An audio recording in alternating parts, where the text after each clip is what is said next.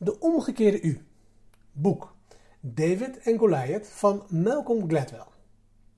In onze laatste microles hebben we het gehad over de vaak gevreesde U. Die staat voor lag, ofwel de vertraging tussen jouw inspanning en jouw gewenste resultaat.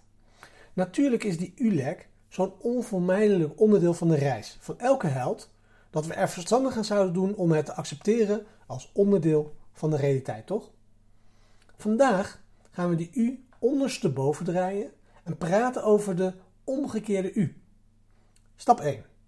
Teken een U in je hoofd. Stap 2. Draai het nu ondersteboven.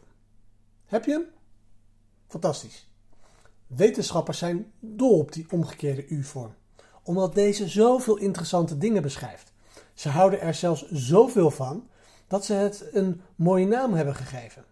Ze noemen het de Yerkes-Dodson-wet, naar de jongens die het fenomeen in 1908 ontdekten terwijl ze ratten door geëlektrificeerde doolhoven zagen rennen. En wat vonden ze? Milde schokken verbeterden de doolhofnavigatie, maar als de schokken te sterk werden, gingen de prestaties achteruit. En Malcolm Gladwell vertelt erover in zijn boek David and Goliath. Hier is hoe hij het verwoordt. De psychologists Barry Schwartz en Anne Grant argue in a brilliant paper that in fact nearly everything of consequence follows the inverted U.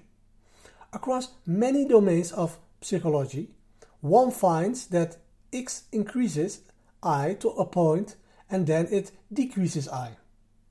There is no such thing as an unmitigated good. All positive traits, states, and experiences have cost that at the highest levels may begin to outweigh their benefits. En nu in het Nederlands. De psychologen Barry Schwartz en Adam Grant betogen in een briljante wetenschappelijke publicatie dat er in feite bijna alles van betekenis de omgekeerde U volgt. X vergroot Y tot een bepaald punt en dan verlaagt het Y. Er bestaat niet zoiets als een absoluut goed. Alle positieve eigenschappen, toestanden en ervaringen brengen kosten met zich mee, die op hoge niveaus mogelijk opwegen tegen de voordelen ervan. De omgekeerde U. Iets is tot op zekere hoogte goed en daarna gaan de voordelen ervan achteruit. Neem bijvoorbeeld cafeïne. Een klein beetje, geweldig. Een beetje te veel, niet zo geweldig. Vereenvoudigd. Onze omgekeerde U heeft drie hoofdcomponenten: links, midden en rechts. Links is een te klein ding dat tot minder dan geweldige resultaten leidt. Het midden is precies de juiste hoeveelheid die tot een optimaal resultaat leidt. En terwijl rechts te veel van het goede bezit en suboptimaal wordt zoals links. We kunnen bijvoorbeeld Aristoteles deugdzaam medium in deze omgekeerde U plaatsen. Te weinig moed geeft je bijvoorbeeld lafheid.